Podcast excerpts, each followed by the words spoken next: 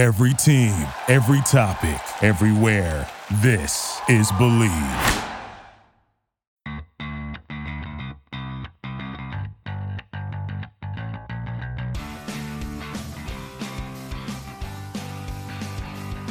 Welcome back to Revolution Recap as the Revolution picked up a point on the road at Columbus with a 2 2 draw against the Columbus crew.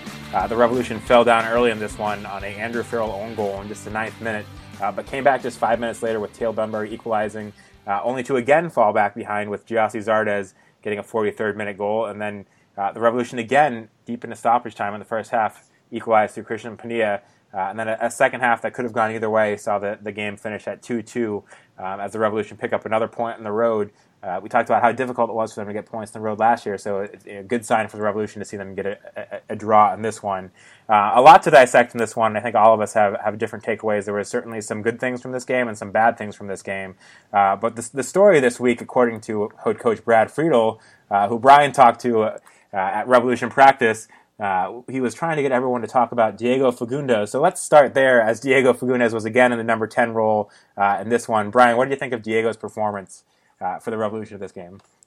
I think it was uh, it's certainly an improvement over the game that he had against FC Dallas, uh, which obviously is a good thing for the Revs, and it, and it really showed by the way the offense was operating. Um, you know, it early on it looked like uh, it looked like Columbus was doing basically the same thing that Dallas was doing. They were really kind of clogging, staying compact, and really clogging the central channel. Um, and you could see some of the, those early struggles early on in the game that the the Revs were just having a hard time uh, breaking that defense down. And obviously, it wasn't until they started operating at a faster pace that they were able to exploit holes and um, find some goals. So um, I think I think as as Friedel as a lot of people have seen uh, have said and seen. Um, Fagundez is really the best option at that number ten, uh, given the way given the way that uh, the high press works. Um, you know, he does do a lot of running, and he does have a lot of energy, um, and he is willing to really go go at goal and, and really kind of make make the shot or make the uh, make the key pass um, and continue to stay that way basically throughout the game. So um, I think it was a it was another encouraging performance. Uh, obviously, he didn't get on the stat sheet uh, in terms of goals, um, in terms of goals or assists, but um, but it's still encouraging encouraging night for him nonetheless. And uh, you know he almost he almost broke uh, broke open um, a Penilla a, a Penilla shot. I mean a goal uh, that almost that was saved by uh, that was a, saved by uh, Steffen later in the game. So I think he had a I think he had a strong performance. Certainly didn't do anything to uh, to to to have uh, Friedel look look in, look in another direction as far as who his number ten is. Um, uh, but it's also you know given the fact that Nguyen wasn't in the 18 again, it, I think it's another another sign that Friedel truly believes that not only is Fagundez his number 10, but um, that there's really not going to be much, if any, competition from Nguyen unless something changes uh, behind the scenes. Yeah, and I, I, think Fagundez also had a great game yesterday. Um, not only did he make that pass to um, Penilla that was saved by Steffen, but there was that play in the 86th minute late in the game where uh, he kind of held the ball and led Penilla perfectly in. And I think the defender behind Steffen made the cleared the ball uh, right before it rolled in. So uh, Fagundez had some really, really great passes yesterday. Um, and we'll get to the Lee Nguyen situation in a minute, but I think this week we've learned a lot more about that situation, and I think that um, Brad Friedel has a lot of faith that Fagundez is not just going to be the 10 right now, but I think he's really grooming him for that position long term. Uh, I think Fagundez still has some work to do. He sometimes doesn't seem as confident with it, but um, he's great at leading a counterattack, and he seems to be uh, have a really strong connection with Penilla. So uh, I, I, was really encouraged yesterday with Fagundez, despite him not getting on the stat sheet. Stat sheet. Yeah, and we should note he got three key passes again, which is his average for the season is three key passes per game, um, which is you know a, a, good stat to see from your number ten. Uh, interesting note: he only had 34 passes total in this game, as the, the Revolution in general uh, didn't have as much of the ball as maybe you would have would have liked to have seen from them. 49 total touches from Fagundez, um, but you know he did, did, make the most of a lot of those touches with some some great dangerous play. Uh, I agree, it was a much better performance from him this week.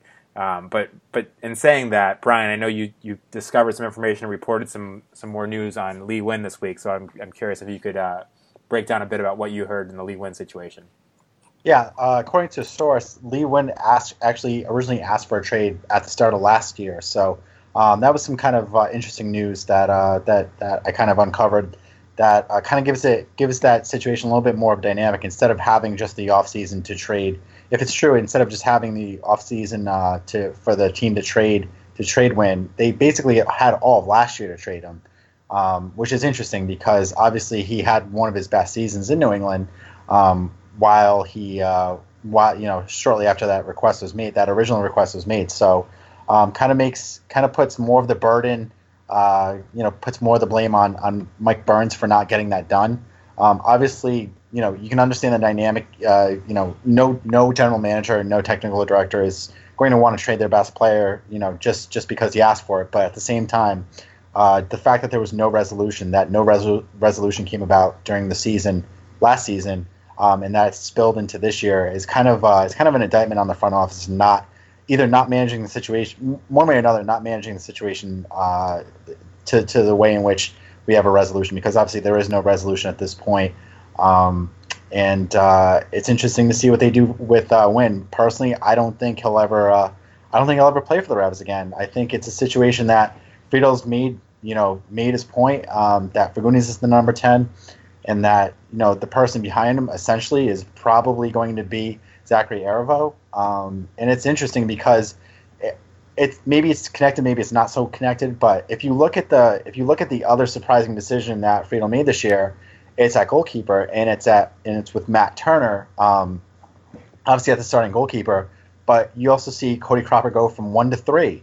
So Cody Cropper's also not in the 18. So it's it's a really interesting way in which I don't know if the two are connected or if the two are kind of uh, you know the basically just Friedel's style of how he is you know integrating players that he wants going forward. But he really takes their next competition, their next competitor, at least on the at least on the uh, chart, you could say, and really kind of kind of taking them out of the picture. So it's basically, you know, it's Diego's job, and there's really no he doesn't have essentially Nguyen breathing down his back. Um, so that's that's kind of interesting, um, and it's uh, it's uh, it, it, it looks very much like Lee Nguyen's already played his last game for the Revs. I would go further and say I don't think we're ever going to see Lee Nguyen in the 18 ever again. Um, and I, as this week has gone on, I, I think learning that Lee Nguyen asked for a trade request last year is a game changer in terms of how I view the entire situation. Uh, yeah, Lee Nguyen going through an entire season uh, after requesting a trade, um, it makes me a little bit more sympathetic towards him. Um, I think, you know, yes, he did sign a contract that runs through two more seasons, but um, you know, if, if you have a player who's unhappy, there's kind of an expiration date until either he stops trying or he he doesn't gel with the team anymore. You know, I, I think probably at the time Jay Heaps and Mike Burns they were on the hot seat, so they didn't want to trade their best player and rebuild. But yeah, you come into this off season, I feel like that'd be a priority to maximize your value. Um, I don't necessarily blame Friedel coming in. I think he kind of wanted to see Diego uh, try the number 10 and, and again build this team up uh, kind of as a long term rebuild. Um, he, I assume he doesn't see Lee Nguyen in his future plans. So it, it, makes sense from his perspective. He doesn't know Lee Nguyen anything. Um, but for Lee Nguyen to request a trade last year and for the front office to hold on to him this long to it gets to this point. And, and the other thing too that I was going to say is that they got an offer for 750,000 allocation money uh, if that's considered under market, it, it, probably takes into consideration the fact that everyone knows Lee Nguyen is on the trading block and that they're not using him. They could have dealt Lee Nguyen at any point over this offseason and they wouldn't have had offers with that discount. If they were publicly marketing them, marketing Nguyen for trade before any of this came out, they would have traded him away. It, they would have gotten a much better deal out of it. So um, I think the front office bears some blame to, to Lee Nguyen being held on for this long and I can't imagine they're ever going to play him again, even in an Open Cup game. I think it's just at the point where they know they're trading him, and I, I mean, I think they don't want to risk any injury. Uh, and and the other thing too is that Brad Friedel kind of made it sound like Lee Nguyen's might not be that competitive in training too, which I know he has a strong emphasis on. So um, I think it's just a situation where we're waiting to see if Lee Nguyen goes before May 1st when the window closes, or if we're trading him over the summer. I think that's the only question that remains. Yeah, I think you bring up a great point, and that's the, the news that Lee Nguyen apparently asked for this trade beginning of last season or at some point last season. Um, and you look at what Lee Nguyen did last year after that, when you know allegedly he didn't want to be here, uh, scored 11 goals and 15 assists, and had you know one of his best seasons in a Revolution uniform. And you look at what this Revolution team has been the past two years. Last year, you know, a big struggle. They missed out in the playoffs, finished 11, 14, and 9. The year before, missed out. Uh, uh last year, 13, 15, and 6. The year before, 11, 14, and 9. Missed out in the playoffs both years, finished 7 in the East. Uh, Lee Nguyen 6 goals, 10 assists two years ago. Um, you could tell that this team wasn't a contender. Lee Nguyen, meanwhile, turning 31, 31 going into this year, you understand now you know, why he would want to perhaps go somewhere else that looked closer to being a contender. He's given you know the best years of his career to this team and become a club legend. And and yes, I get where the team's coming from, in which they've you know a couple times renegotiated his contract when they didn't have to when he still had years left. Uh, but I completely understand why a guy in Lee Nguyen doesn't want to be part of you know a changing system and a rebuilding year when he's 31 years old. You know, not that many years left of his prime uh, and has an opportunity to perhaps go somewhere else where he can actually contend and be in a team that's that's that's ready. Because I, I look at this team, this roster, and going into this season, and I still think they're you know at best a year away from being in any conversation for contending. That they're not there yet, um, and I'm sure Lee Nguyen sees the same thing. And it, it, it, makes sense to me that a guy 31 in that situation, you know, may want to go somewhere else. So I, I feel more sympathy now that I hear that you know he asked for a trade a year ago and gave this team time and, and gave all that he could last year with 11 goals and 15 assists. Um, I don't think we're going to see him this year. I agree with, with, with Brian and, and, Greg that you know I'd be shocked to see him in the 18 at this point. Um, but it, it, I just, again, I have a lot more sympathy for him hearing that. And uh, it, it, again, why are you waiting this long to make this trade, especially now that Brad Friedel has made it pretty clear um, that Lee Nguyen is not the best fit for his system. Um, I, I, just don't know what they're waiting for at this point. And, and seven hundred fifty thousand dollars for a guy who's, who's thirty one and isn't part of your plans seems like a reasonable offer to me. Yeah, and just to kind of go back on uh, the whole situation, it, the the dynamic with um, with Friedel and with Nguyen is the fact that it's obvious that Friedel inherits a player who's already disgruntled, and that kind of puts him in a tight spot. And for him to basically inherit that from Mike Burns from uh, from last year, you know, kind of puts him in in a spot where he has to answer questions from us about, you know, why why isn't Lee playing? Why isn't you know Lee training? And you know, do I think that's a little bit of a cl- cl- clash of the egos? I kind of do think it is. Um, I do kind of I can see where maybe Nguyen isn't wouldn't be as motivated to um, really give it his all in training if he's looking at uh, a new coach who's em- employed a system that doesn't work to his strengths. And then I also look at Friedel as a coach who wants to get everyone up there, and he can't get the buy-in from somebody who doesn't want to be there. So it's kind of like a tough situation for both. And it's really just you know it's it's kind of like uh, you know whose whose will breaks first. Um, and it's kind of it kind of looks like that the only thing that's going to happen from this situation is that you know Mike Burns is probably going to have is is going to have to own up to the situation and say okay we need to move we need to move Nguyen we have to get the best available offer we may not get the best we may not get the offer that we're looking for uh, the ideal offer but we have to take some sort of offer because as you mentioned on Twitter earlier earlier this week Sean at what point do you just say you know at one point is this situation impeding progress and um, you really do have to look at the big picture you have to look at you know, wh- where are these? Where is the team's needs elsewhere besides, you know, having a player who's disgruntled and you're sitting basically on fifty five hundred thousand dollars, and you have a potential seven hundred fifty thousand dollar offer waiting in the wings if it's still there. So uh, imagine what you could do with that seven hundred fifty k.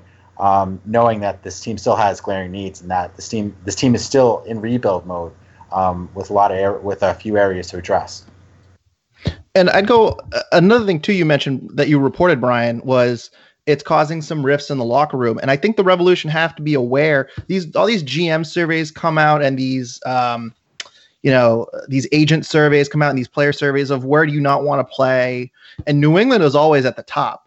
And you have to say, I understand Friedel's perspective that this is probably a team in rebuild mode. You want your young players to play, you want to get them minutes, and you want to figure out what you have. And Lee Nguyen realistically is not going to be here next year, two years from now. So I, I, understand his insistence on why Lee Nguyen is not going to play and why he's not going to change his system for Lee Nguyen when he's not a long-term player for the Revolution. But at the same time, the Revolution have to be aware that you can't bench your captain while you're receiving trade offers for him and just you know letting him rot away on the bench it's not a good look for the organization on how they treat their players and someone someone also brought up the fact uh, steve neumann ta- a former new england soccer Day contributor uh, he talked to the he was in an article in the Washington Post a, a, couple months ago about how he requested his trade or release from the Revolution, and they just didn't release him, and he had no future outside of that because they owned his MLS rights, and he would have had to have left the MLS. And long story short, he had to retire at 25.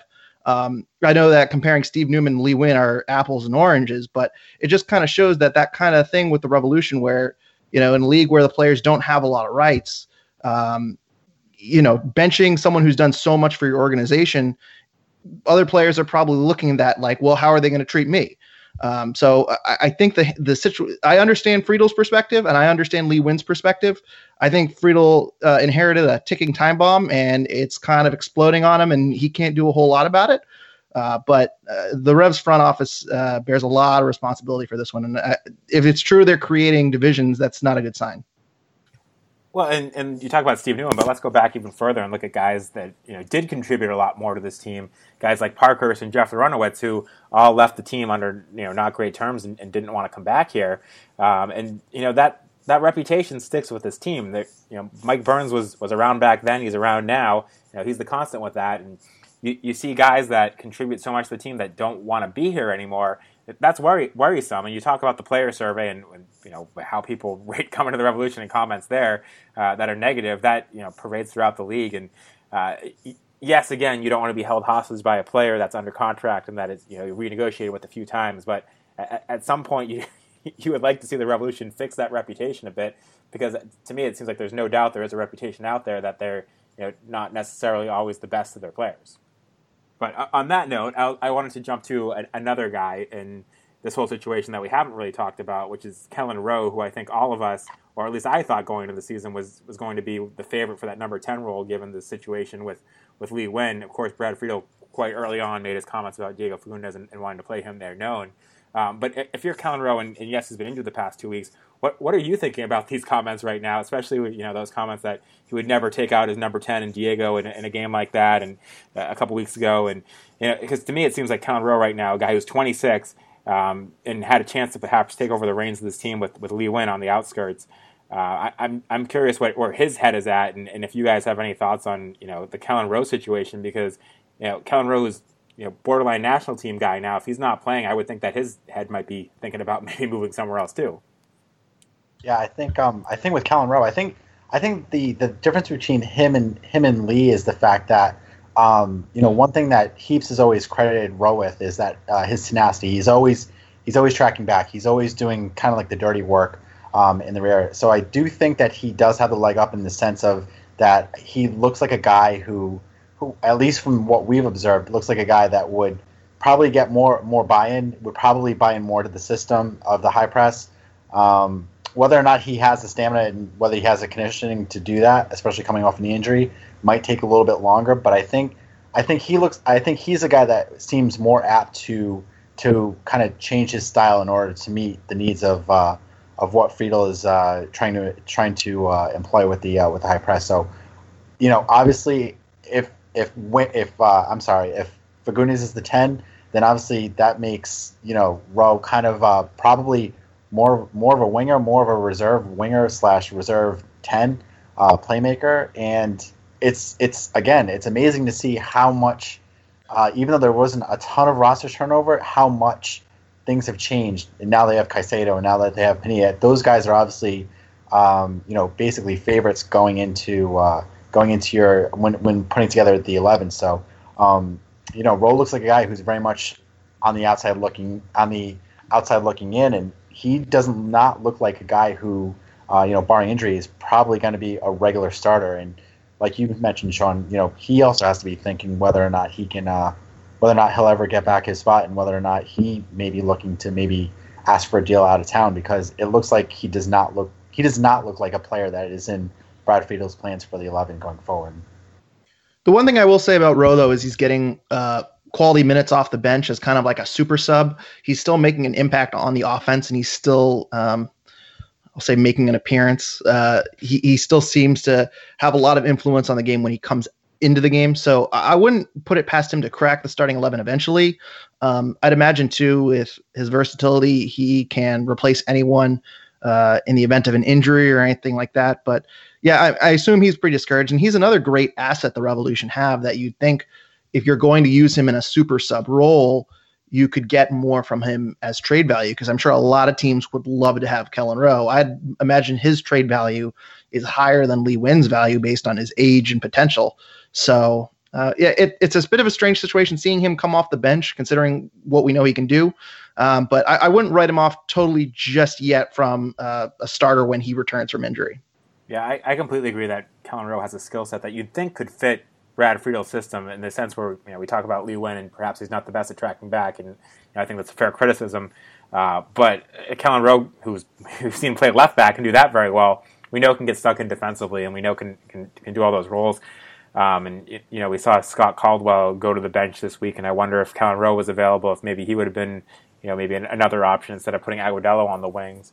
Uh, but you know, my my big thought here is, it, it, seemed to me like Kelyn Rowe was always the guy that was waiting on the wings and was playing everywhere else, um, but his best spot was in the center. And with the opportunity for Lee Nguyen to move on, that he had a chance to, to take that over. Now that he doesn't have that chance, and I, I, it just seems like it would take a lot for for Fagundez to move out of that spot um, I, you do have to wonder, you know, what he's thinking. And he's a guy with ties to, to Seattle, and I don't know if that would be something in the future. But um, as a U.S. national team player, as a borderline U.S. national team guy, he needs to be, to be making minutes to you know, keep getting opportunities for that team. So uh, that'll certainly be something to watch going forward. But uh, I wanted to move on to the other takeaways we had from this game. Greg, what, what were your main takeaways from the Revolution's 2-2 draw with Columbus?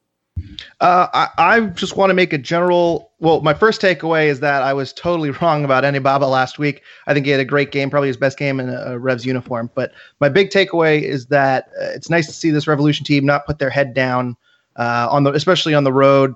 Uh, I think that Andrew Farrell goal yesterday, the, the Revs of old, I imagine, would kind of pack it in, but uh, they came back. They had a quick response went down 2 1, again had another response. At no point yesterday did you feel like the Revolution were out of the game or, you know, it was, it was just going to be another night at the office where they go on the road uh, and they go down. Uh, they seemed to fight the whole way through and they, they took away a very tough point. Uh, and I think the Revolution team from last year or two years ago, that own goal happens, and you just kind of get that feeling of it's going to be one of those games, and they pack it in. So uh, I, I, think the Friedel mentality of uh, working hard and, and kind of that grit uh, is paying off already. Yeah, and you, and you mentioned Anibaba. I thought he had, you know, was the player of the match for the Revolution. I, I lost count of the number of blocks that he had, uh, but to see him get stuck in there, and you know, we, we, talked about last week about maybe De Delamea would come in. I think all of us thought that was a possibility, um, but Anibaba proved Friedel right that, that he was the right choice for this match. Uh, with, without Anibaba out there, I think the Revolution would have lost lost this one. So uh, that's a good point.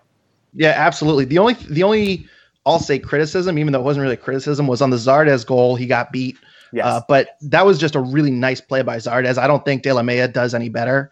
Um, so uh, I can't criticize him last night. Uh, and the other thing too is I think the the back line, as usual, was at in the first half they were extremely shaky. I think Somi has had a really really tough go here uh, in, in, his start uh, as a, in his Revolution tenure. Um, his defense is not much of an upgrade from Tierney, in my opinion. Uh, I'm kind of getting a little, uh, I'm, I'm, I'm a little pessimistic on him, but uh, everyone else at times were shaky. The second half was a lot better with uh, Dielna and Farrell and, and Anibaba really stepping up. Uh, but Anibaba was really the only consistent player uh, on along that back line yesterday, and that was something really, really good. That and it and I did not. I criticized him last week. I, I, think he had a really good performance this week, and uh, I think the Anibaba Delamea conversation has gotten a little bit qui- a lot quieter actually uh, compared to last week. Well, there's there's a lot in there that I want to comment on, but I, the first point I and I want to talk about Somi as, as my takeaway. But the, the first point though is I'm just curious what what you guys thought about this, and and again I thought Anibaba had a great game. I I do agree that he was at you know partially at fault in that Zardes goal. You know he let him cut inside on him, and that wasn't his. You know, that was his, his low point of the game, but something that I feel like I've never really seen out of anyone before is the way Anibaba reacted every time he made those great blocks was he got completely pumped up about himself and, and, and, the plays he made there, which is great, and I love seeing that passion. But I feel like you know nine times out of ten you see something like that, and you see the defender get up and yell at his other defenders for the awful defensive breakdowns that caused him to be put in that position in the first place. And I just don't know what to make about that. Is, is it a good thing that he's doing that? Is it a, you know, a neutral thing? Because um, I, I almost wonder is there is there not enough you know, and, you know, he's not the captain, but is there not enough leadership from this back line as far as getting angry when, when guys are not where they should be and are making these mistakes? Because it was just interesting to see that reaction as opposed to what you'd expect to see, which is, you know, where were you guys? Why did you leave me hung out to dry like that? You know, uh, one thing too, I'll add. I, I don't know if it's a good or bad thing, but one thing I will add is that this backline, there were a lot of open guys on that back line. I don't know if if there's communication issues or whatever, but the the moment that stood out to me was Zardes let a cra- a low cross onto Hansen along the back post, and Hansen just it was a wide open net. If he had made contact, it would have been a goal. I mean, there are a lot of players that have been streak were streaking into the box yesterday unmarked, seemingly unmarked. Um, and I, I don't know if it's a communication thing, uh, but it doesn't surprise me that when something like that happens, they get fired up. In fact, I, I will say too, the Andrew Farrell own goal. It, it, in real time, it didn't make sense to me why he headed that ball because Turner was there, but he was guarding Zardes on that play on that cross, and he took the the man with the ball. And I don't think he thought Claude Dielna was back. I think he thought Zardes was wide open, and he had to block that ball, or else it would have been a tap in. Uh, so some the rotation or, or something along that back line, it's still in the works. Yeah, I think the thing. I think that I, I noticed the same thing, Greg, and I think the thing, the the disconcerting thing is the fact that you have your captain at center back opposite Anibaba, and if it just seems like Dielna was not making the kind of plays that you expect him to make, and you're right, it did it didn't seem like there were instances where there was obvious miscommunication, or you know, there were just the communication certainly wasn't there, and um, and I think some of the blame has to fall on Dielna on that because Dielna is your captain, and if you're going to have one player on that team who's who's got to be the most vocal. It's got to be him, and I don't think he's giving enough, or at least he's not making it easier for his uh, for his backline to communicate, and that's really on him. So, um, you know, it'll be interesting to see, you know, if that improves.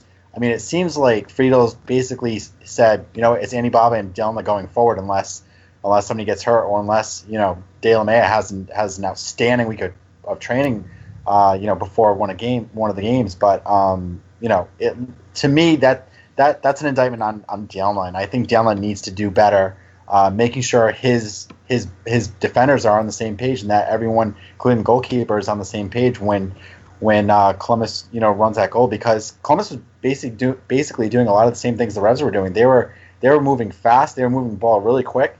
And uh, there were times in which, you know, like you said, like that that that chance that set that um, that uh, Harrison Afful just missed at the far post. It was it was it was close. It was really close. I mean that that could have made it could have made it three two. So um, you know there were near, near, misses on both sides, but um, there's certainly a lot to clean up in the rear uh, when it comes to um, when it comes to this back line. I do want to give Dielna some credit because correct me if I'm wrong, but I believe it was him towards the end of the game who got back on Zardes and made that game-saving tackle that you know had he had he messed up on could have been a penalty kick or would have been a, a breakaway one way or the other. Uh, but w- with that said, there were just way too many situations in this game where it took plays like that from Dielna or plays like that from Anibaba to keep the crew off the board. And, and, and you know that's not the type of style of defense that you want to see uh, the Revolution playing. Um, but that brings me to my takeaway, which is about the fullbacks. And, and Greg touched on it earlier uh, as far as Somi. And I just don't think it, we're seven games in now, and uh, certainly there was a, a, leash at the beginning to give him time to adjust. But I, I really just haven't been impressed with Somi on the defensive end one on one defending, and, and, Greg hinted at this too. Um, the big thing for me with Chris Tierney was as age caught up to him, and you know, even when he was a bit younger, one on one defending was never a great asset of his. Um, and we were hoping that Somi would be better at that, and that that's you know he would step in and, fill that role. And I, I, honestly don't think he's been any better than Chris Tierney at one on one defending. Um, and in the system that Brad Friedel plays, I think there's a lot more pressure on guys like Somi to be good at that. I think they're left out to dry on the wings a bit um, and, and, need to get better at that opportunity. And the Revs need a lot of help defensively from these wingers and from these fullbacks. Uh, and Somi, I just don't think is capable of it. There's a few times in this game where we just saw him get turned and, and beat uh, by guys running down the wing, and it's been a, a theme throughout this season. Um, you know, on the other wing, and, we should note that you look at the who scored ratings.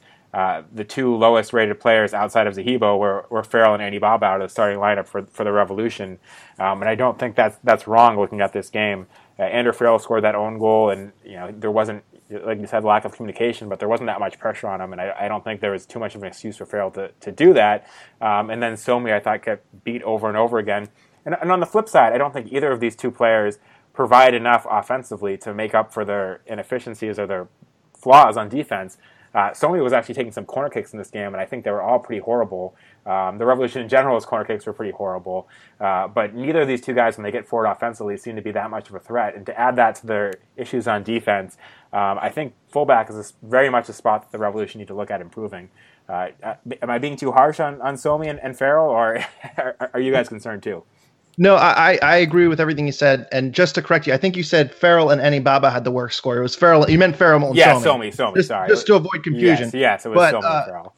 yeah, Somi Somi's aspect is that he provides speed along the left wing. I, I understand why he's there, but I mean, going back to that game in Philadelphia where Somi uh, the, the, the, attacker just went right around him. Uh, we talked about that in week one uh, last night. I believe it was Hansen who uh, Matt Turner came up with a great, great save, but I mean that guy just went right through Somi and had a clear shot on net. Uh, his defensive skills are not great from what I have seen. I think the appeal is that he can go up and play wingback and be involved in the offense, and and that part of his game is fine.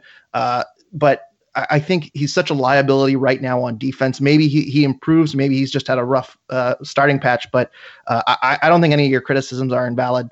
Uh, the other thing too with Farrell is that I'm surprised he goes up so much. I mean, he, Brian, I think you have the joke that uh, Andrew Farrell shouldn't go across the the halfway line, uh, but he does. He goes and he gets involved in the offense. Uh, he's crossing the ball, which is not his strong suit. that's something that maybe Brandon Bye would be more accustomed to doing. But um, and the other thing too is it leaves we talk about the Revs pushing up forward and how there's communication along the back line. I, I think that they get caught, uh, you know, with their hands in the cookie jar sometimes when they're going up against someone like Zardes who can just you know take advantage of the fact that there's two center backs sitting back there without any wing backs. Um, that was a great tackle by Dielna. Uh, that had to be an inch perfect tackle. Uh, but yeah, you, have to really question the, the wing backs at this point. Yeah, and, and not to like pile it on Farrell, but I remember looking at the uh, I remember looking at replays of of uh, of the of Zardes goal, and I just I remember seeing Farrell just basically jogging back on that play like like there's no urgency and and it just seems like you know if you're gonna track if you're gonna track for if you're gonna like push up then you really got to be sure you got to go back you got to track back when uh when when the other team's in transition and you know it'd be one thing if Farrell didn't have the speed, but we know Farrell has the speed. So you have to think of you have to wonder if what where the effort is and where where I guess you you you could say the soccer IQ is because there have been a few times there were a few times last night where you know guys were going on left and right um, for for Columbus and Somi Somi was a little bit better, but they were certainly figuring themselves out. Uh, Columbus was getting a lot of opportunities out on the right. Um, but there were there were times where there was plenty of space on the left for Columbus, and Farrell's like nowhere to be seen. So I mean, I, I just think that at this point, I think if we're going to be harsh, we have to be a little bit more harsher on Farrell because he does have the speed, he does have the skill set. You know, we saw in his rookie year, and he just seems to have continued to have regressed. Um, and I think that's, you know, from from an observer's point of view, it's kind of frustrating because you know he has the talent and skill to do it. He just, for whatever reason, just cannot put it together for an entire 90, or rarely does. Um, and you know when he's on the attack, he seems very tentative on the ball. He doesn't want to make you know you know the killer pass, or he doesn't want to make the the the, the cross. And when he does, it's usually terrible. So I mean, he usually does not he does not have enough confidence to go forward. And even though he does get forward, it just seems like as soon as the ball's at his feet, at his feet, and he's in the final third, he just kind of kind of turtles up a little bit. And um, you know, if I if you're asking me, I think that he's on a sh- he's on a much shorter leash than Somi. Um, and I think it might not be long before we do see Brandon Bye more often uh, out on the right. Well, Brandon Bye went in for Somi though last night. Do you read anything into that, Brian? I don't know. Yeah, that was interesting. That was uh, that that that was interesting to see that. I, I don't I don't know what to make of that. I I thought if anything he would have. I think the only thing you can think of is that Somi was on the yellow, um, and maybe that's the reason why. Um, but yeah, that was that was really interesting. I'm not really I really don't know what to make of that. Well, it, it's curious in two respects because one, Brandon Bye is not going in for Farrell; he's going in for uh, Somi. But the other thing too is that it wasn't Chris Tierney. I thought that late in the game, I think Brandon Bye is not that experienced a defender. I think if you're going to play him as a fullback, it's going to be for going up, looking for crosses, et cetera, et cetera.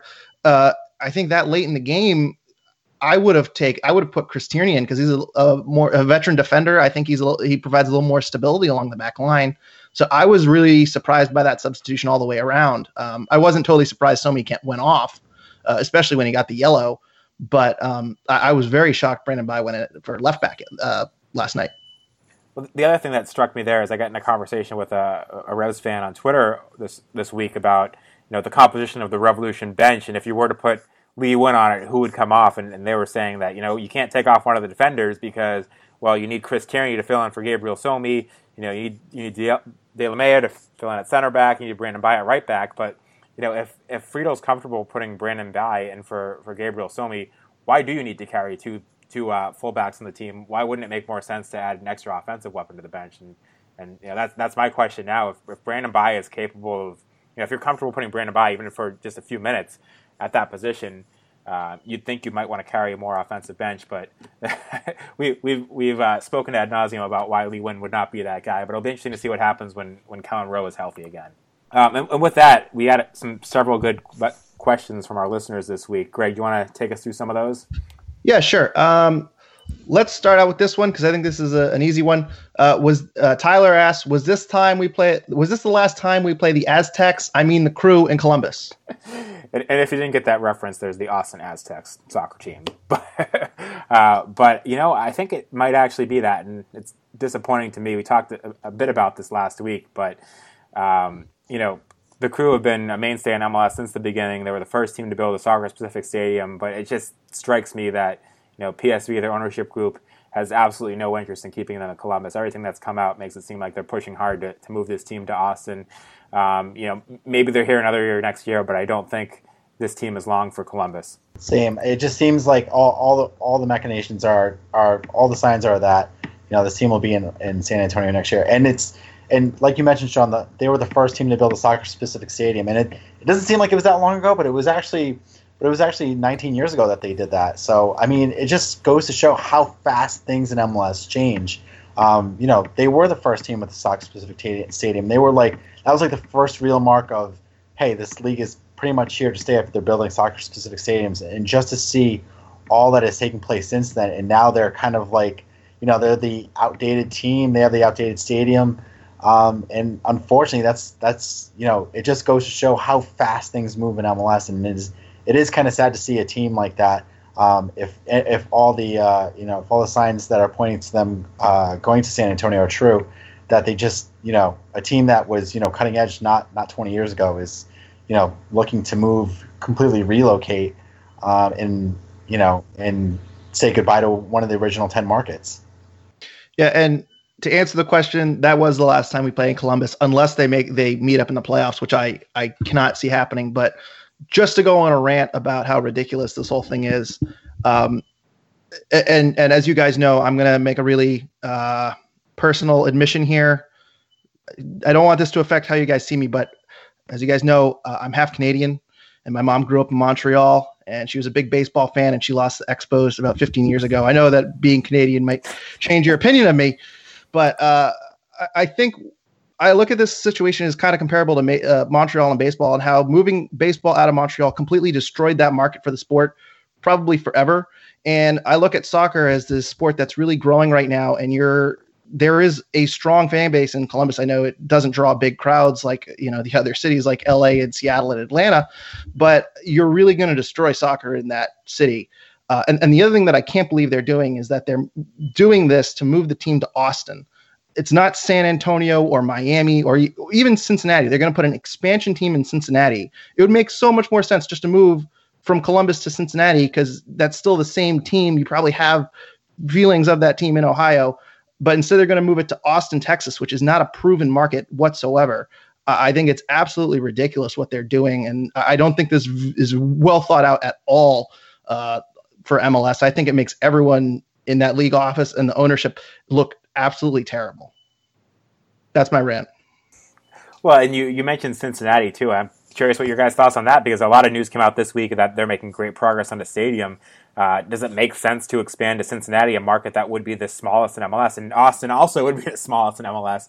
Um, when there's markets out there like Phoenix and Detroit that have shown some appetite for an MLS team, uh, is it crazy at this point when the league is getting to a point where you know you don't want to get too much bigger uh, to be focusing on places like Cincinnati and, and, Austin when there's those other markets out there that don't have teams? I mean, Cincinnati is drawing huge crowds uh, with their USL team, so I, I you know, they uh, of the cities that that should expand, I would put Cincinnati on the short list.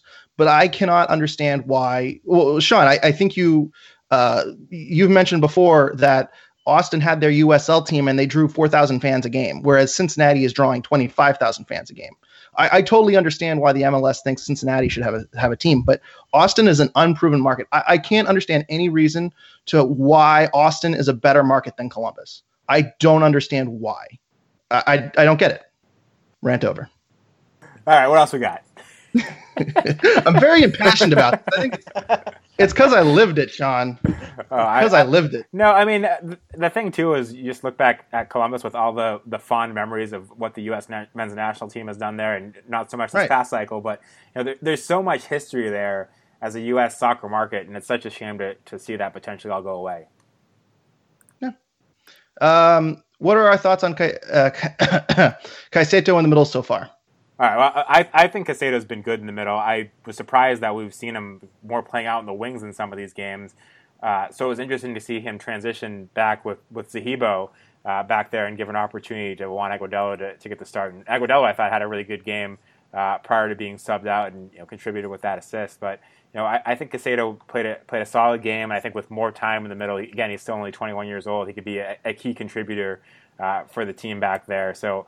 Uh, early early review for me is pretty good. He had 84.4% passing, uh, the highest of any Revolution starter.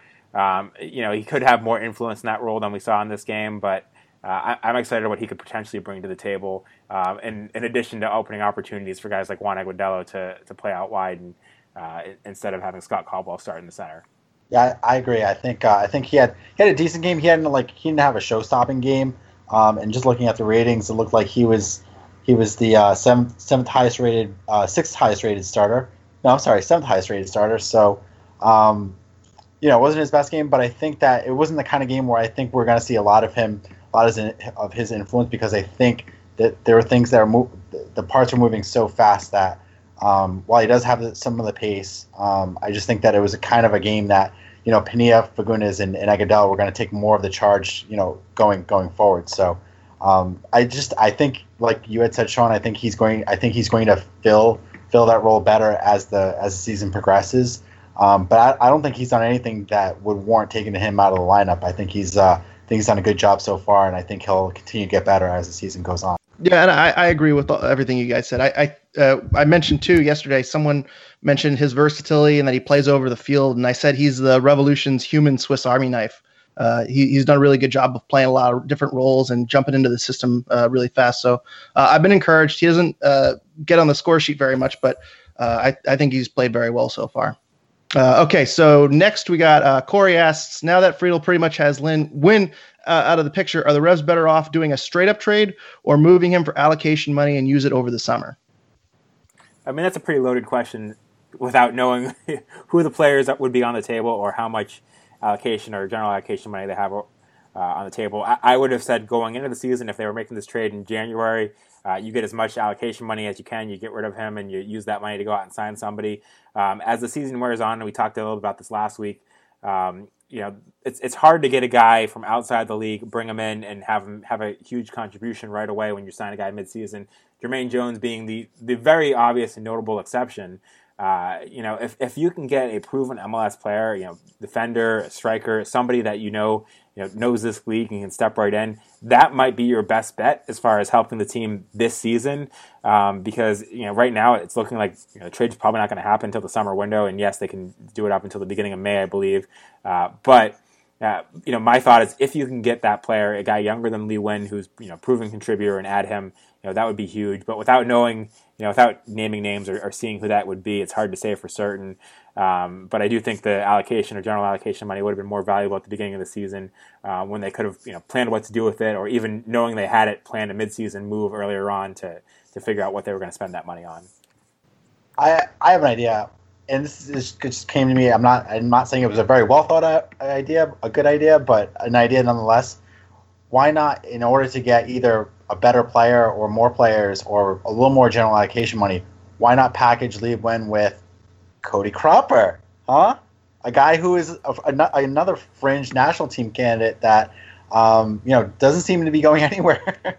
doesn't seem to be doesn't seem to have much of a future with the Revs. But at, you know, I, I, you know still young enough to where he has the ability, where he has the the ceiling to maybe uh, play better under under a different coaching system. So, um, hey, why not package the both of them? They both seem to be on the outs, um, and you could probably get a decent, a little more, a little more value from from any kind of trade if you if you throw in Cody Cropper. Um, you know, that's just my two cents. That's just um, my suggestion if I'm wearing the GM hat. Yeah, and until this question, I hadn't really considered moving Lee Nguyen for a player. Maybe that's what they're holding out for. Maybe they've had discussions for a player. Maybe they have a ton of allocation money that they don't know what they want to do with just yet, so it doesn't have as much value to them. But um, yeah, I, I would. I just kind of assumed they would trade for allocation money and then use that money for an upgrade later on in time. But it, it might it might be the opposite case. So um, anyway, uh, we got some questions from Paulo. Uh, first question, I'm going to skip to this one because I think we've covered this one already. Uh, does Lee Nguyen uh, make the 18 ever again? Is it no. nose all around? Yeah, I think that's no all around. Okay, we're we're gonna cross that one off just because we've covered that one already. Uh, next, though, is uh, Scott Caldwell, who was removed from the lineup last night. He wants to know if Scott Caldwell will reclaim his starting spot. You know, I think per- I think it's going to be a rotation between him and Agudelo going forward. Um, you know, Scott. I think the only reason why Scott wasn't in the lineup this week is because he didn't have that great of a show. Well, at least by by Friedel standards, didn't have a great showing uh, as a starter in the game against uh, FC Dallas because basically took him off at halftime. So um, I think that was more. And after you know after that game, you know, Friedel said that he brought in Agudelo because he needed more more offense uh, in his in the midfield, and that's why he brought in Agudelo for uh, for Caldwell. So I think that was that was more of kind of a leftover from last week where Agudelo saw the kind of uh, saw that he got more he got more more offense from having Agudelo on the field. I think he wanted a continuation of that in Columbus. That said, I still don't think that Agudelo is really the bat, the better fit versus you know Scott Caldwell. I think um, there will be more games in which uh, it might make sense to start Agudelo over Caldwell. But I think for more, I think going forward, unless there's an injury or unless something changes, I think we're probably going to see a platoon of them, uh, you know, starting uh, from week to week or every other two weeks or what have you. So um, I by no means do I think Caldwell's lost his starting spot. I think I think you'll see him back in lineup uh, before long, and I think it'll be a rotation between him and Agudelo. Yeah, and I I really agree with what Brian said there. To me, you, you look at what happened last week. The Revolution got shut at home. Uh, I'm sure Brad Friedel saw that and you know thought they needed more offense. And I'm also sure that you know Juan Agudelo probably had a, a strong week in training um, that made that an easy decision for him to put him out there. But you know Friedel seems like a guy when, when things are going wrong, and they, they did against Dallas. You know, knows when it's right to make a change, and uh, was willing to make that change this week and, and substitute you know, some defensive presence from Scott Caldwell to get Juan Agudelo's offense out there. Um, but uh, you know, I agree with Brian. This is going to be something that's situation by situation. When the Revolution are in a position where they you know, need to hold possession more and, and play more defense, uh, Scott Caldwell will be out there when they need a little offensive bite. Might be Juan Agudelo. So I, I certainly don't think we've seen the last of Scott Caldwell in the starting lineup. Yeah, and I agree with you both. So I'm just going to move on to the final questions, and it kind of leads into our preview of next week with Sporting Kansas City. But uh, will there be any changes to the lineup? And is Sporting Kansas City the best team in MLS? Well, I, I will field the any changes to the lineup first. Um, and I, I, think Brad Friedel was probably relatively happy with the performance last week. Uh, we talked about the fullbacks. I don't think we're going to see that change yet. Uh, you know, that might be something that happens further down the road. Um, you know, I, I think Teal Bunbury earned the starting spot again up top. Um, you know, again, I think the, the, one change is what we just talked about is maybe we see Scott Caldwell. Um, and Kansas City is a, a, very difficult team and a physical team. Um, and I don't know if you know if that's a situation where you put Scott Caldwell over Juan Agudelo, but um, I, I, don't think Brad Friedel is going to be too disappointed with this team. The offense was you know very effective in this game. Uh, defensively, there are question marks, but I, I, think the center backs played well enough where that won't change. And I don't think the options are good enough at fullback where that'll change. So you know, more likely than not, I think we see the same lineup.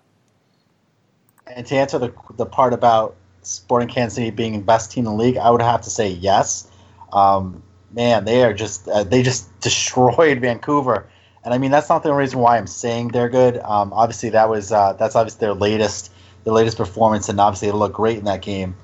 Um, but wow, like they are just you know I think they're I think they're unbeaten their last six, um, and they just you know they look like they have all the pieces to to make a deep run. Now I say that to say this: we all thought that New York City FC was also the best team in the league, that they were gonna really kind of bulldoze through the league, and they've kind of lost a little bit of their form as of late. But um, but wow, Sporting Kansas City has really looked good and um, easily the the strongest test the Revs will the Revs have, have faced so far this season. So um, you know the good thing is that it's it's at Gillette Stadium. You, never really know. Um, you know as as that anonymous poll said, Gillette, play, Gillette Stadium is a weird place to play. So obviously that can that can only help the Revs. Um, but yeah, they're they're gonna have their hands full against guys like Gutierrez and, and Johnny Russell, um, because you know those guys have obviously shown that they, they have they have no fear putting the ball in the back of the net. Yeah, and to answer the the best team in MLS question, I am still voting New York City FC, and I'll point to the fact that Sporting Kansas City's only loss came at home to New York City FC. So oh. I will I will still give New York the nod uh, just from the head-to-head matchup. Although I know that uh, by the end of the year that might be a totally different thing, but uh, I, I, don't think there'll be any changes to the lineup this week. I think we'll probably see something uh, similar to uh, last week, where Scott Caldwell probably comes in around the 55 to 60 minute mark, uh, and then. But I, I, don't think there's going to be any changes to the starting lineup. Other than Agudelo for Caldwell, it's been the same lineup as last as last week, and then last week I think they've had the same lineup for three or four straight games. It was something like the first time they've done that since 2005 or 2003 or something like that.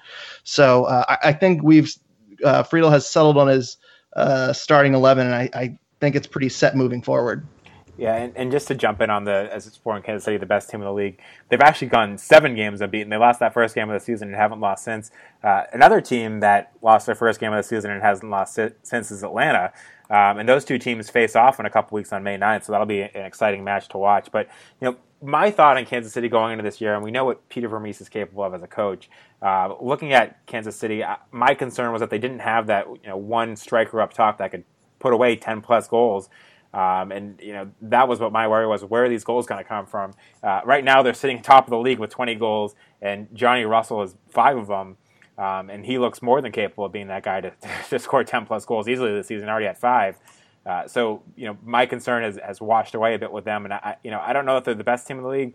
Um, I know, you know, Toronto has been atrocious, but, you know, part of that's because these, these last two games in particular, they played complete scrub lineups. Um, you know, and I do think they're going to turn things around and, and, and get back on track. Uh, as disappointing as you know what happened to them in the Champions League this this last week happened, You know, they still have one more game to turn that around. But uh, I still think Toronto, on paper, is the most talented team. I think Atlanta United is a fantastic team. I think they're a bit better than Sporting Kansas City, and I expect them to win that matchup when they face off on, on May 9th. Uh, but Kansas City is right up there, and they're better than I expected them to be, and that's going to be an incredibly difficult task for the Revolution next weekend. And, and with that, I'm curious for what your predictions are. Uh, we'll we'll go with Brian, so nobody can steal Greg's prediction. uh, it's going to be a tough game. I think uh, it, it's going to be really, really tough for the Revs. Um, their defense is again going to be put to the test. So I'm going to say I'm, I'm going to say it's going to be a two-two draw. Uh, by the way, I don't know why you guys steal my predictions. I'm never right. I, I, I just wanted to throw that out there that I, we've been doing the score predictions for three years, and I think I got it one time. So uh, uh, I figured you'd swing it over to me first. Uh, but I'm actually not stealing Brian's prediction. Uh, I'm going to go with a two nothing loss for the Revs this week. Yeah, I, I think the Revolution are going to really struggle against Kansas City. I'm not sure they're a team that the high press would be very effective against, just the, the style they play and the, the physicality of the sporting Kansas City team. Uh, they're nothing really like any team that the Revolution have faced thus far. Um, you know, I mentioned Johnny Russell with five goals. Gutierrez, who Brian mentioned, also has five goals. They, you know, they have several guys where the, the goal scoring can come from. Uh, a very dangerous team. Um, so I'm with Greg that it's going to be a loss. I'm going to go a three one for for Sporting Kansas City. But I, you know, again, this is a huge test for the Revolution, and I'm excited to see uh, you know how this game plays out. Um, but before we wrap things up, does anyone have any takeaways for or any any shout outs I should say for the for the last week? Uh, I want to give a shout out to uh, a new team in the UPSL uh, based out of Alton, New Hampshire. Uh, they s- stayed up all night to think of a really creative name and they came up with Revolution United FC. Really creative, really out of the box.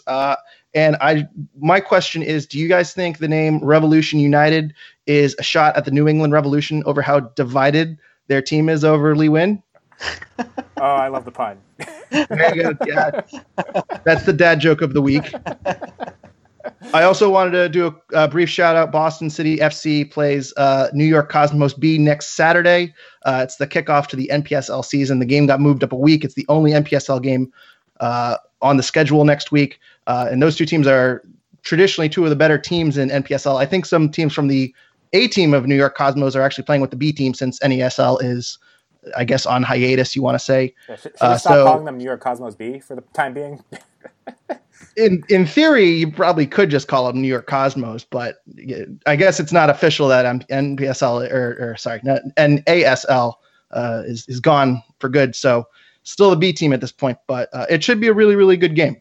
Yeah, I, think I heard that that Danny Szetela Chris Wingert and some of these guys that were you know, borderline you know, Szetela, some of the be- better players and uh, for the Cosmos, and some guys that had you know, potentially U.S. national team futures at one point uh, are potentially playing for the B team. So that'll be exciting to watch right down there in, in Malden for those of you who can make the trip. Um, and I wanted to give a, a, shout out to, to Mitch Tanter, who got we, we talked about Toronto playing the uh, the Scrubs this weekend. Uh, he actually got a call up um, on loan and started that game and scored his first career MLS goal, uh, albeit in a five to one loss. But you know, a Revs Academy guy that got in the score sheet in MLS match is certainly something to note um, on that one. I'm going to give a shout out to uh, B- another BSSL team this year. I'm a little bit of a BSSL geek. Uh, I'm also a kit geek, and so I want to give a shout out to the. Uh, I want to give a shout out to Onita FC who unveiled their new kits this past week, and uh, they're really awesome. I love them. Uh, so I want to give a shout out to them as as a fellow as a fellow kit kit nerd, kit geek. Um, they've got some pretty sharp. They got a pretty sharp look. Speaking of kits, what did we think about the uh, Revolution and Crew kits this past weekend for Earth Day? They're all right. I liked them. I liked them. I wasn't over. I wasn't. I wasn't a huge. You know, I didn't hate them, but I didn't like them. I'm not. I'm not. I'm not opposed to them wearing them again, but I'm not really like, oh, those jerseys were so amazing. They're okay. It's charcoal black. I like that they were made out of plastic because if you're talking about recycling things, hey, oh boy, let's, oh, let's, let's, make kits instead of like something useful. well, I, I, I, I, I mean, I don't know how. I'm no kit expert, but like plastic yarn, is that breathable? How does that how does that work as far as as far as sweat and everything? I I don't know. I, I do talk to an expert on that, but I, that was what was going through my head. Plastic jerseys, how does that work? Yeah, is it? I mean, is it really a good idea for one-time jerseys? Shouldn't they be recycling those jerseys? Well, well, Get maybe it? they did after the game. no, I mean for another game. That was oh, a really bad dad oh, joke. Was, I outdid was... my dad joke. yeah. You didn't even get the joke. You didn't even get it. That's how bad it was. I mean, that's generally how dad jokes should be. So I know. but but on that note, I think we can call it a night. Uh, as the Revolution, as we said, uh, at home next week against Sporting Kansas City, who are on the league's best unbeaten run at seven games. Um, that one will be an exciting one to watch. So we'll be back next week to d- discuss that one. Thanks again for Brian and, and, Greg for joining us. You can follow Brian at Brian O'Connell 21 um, on Twitter. And Greg, could you give your Twitter handle? Uh, it's G Johnstone 12, but also follow us at at Revolution Recap. I don't tweet about soccer on my personal account, but I do on at Revolution Recap. Yeah, so be sure to follow us there, and you can follow me at Sean L. Donahue. Thanks again for listening.